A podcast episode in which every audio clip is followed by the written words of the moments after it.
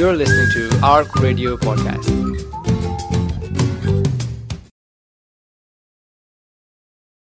Hmm.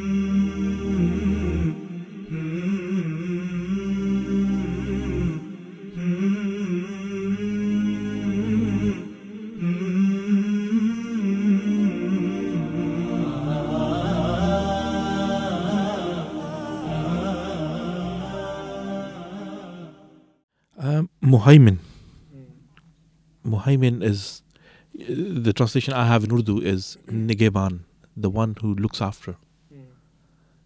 Is that a shade that you have in English for this?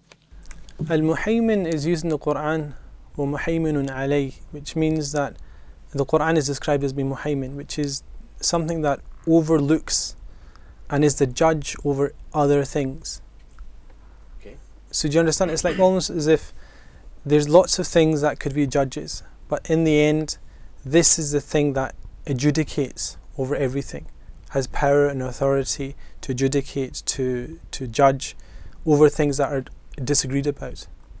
So Allah subhanahu wa ta'ala is, is described as Muhaymin in the same way, that He has complete power, He has ulu, which is exaltedness, He has Is kibriya, which is The he- head of the family. Al Muhaymin is, is, is, is closely related to to being the final adjudicator. Okay. So when you when you talk about Al Muhaymin, it's almost like Al Al Ali, Hmm. Al Mutakabbir, Al Jabbar, all the names of majesty that Allah subhanahu wa ta'ala has.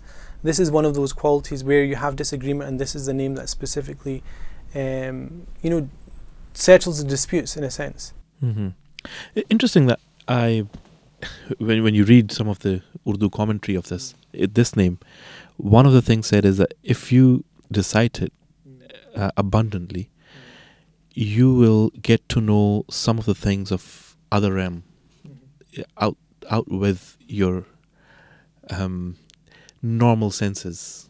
Uh, so you, you will increase your sixth sense, or you, you would get to um, know things through Allah's mercy that you don't normally know. Um, is that something that I have no idea. I mean, I've not read of, of that Of or that, I've heard okay. of that. But Muhaymin relates to that idea. I can see where that comes from. But we can't just make things up and say, well, if this Okay. name is related to this. But we do d- we do affirm the firasa. okay? we Firasa, do we do if affirm the fact that you can be given intuition intuition. from Allah okay. subhanahu wa ta'ala. Hadith of Imam Tirmidhi. اتقوا فراسة المؤمن فإنه ينظر بنور الله that, that be wary of the firasa intuition of a believer for he looks through the light of Allah subhanahu wa ta'ala but that's God given and that comes through a blessing from Allah not through your own actions Yeah. but it's related to obedience to Allah subhanahu wa ta'ala Okay. because some people can be given that without any obedience some people can be given insights based upon the fact that they sin as istidraj, as a means of tripping them up spiritually to think that they're getting gaining something whereas they're not gaining something. So each of these names has a very specific quality in terms of the time when you do dhikr of it, when you remember it. But it doesn't mean that we can definitively say that they have an effect on something in a specific way.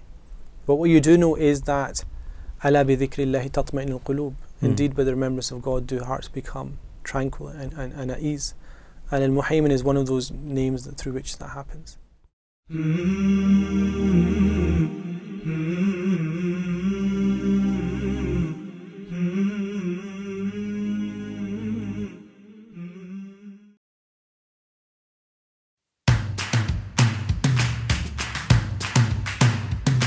For more information and to listen to more podcasts, visit us at arc.score or check out the Arc Media app.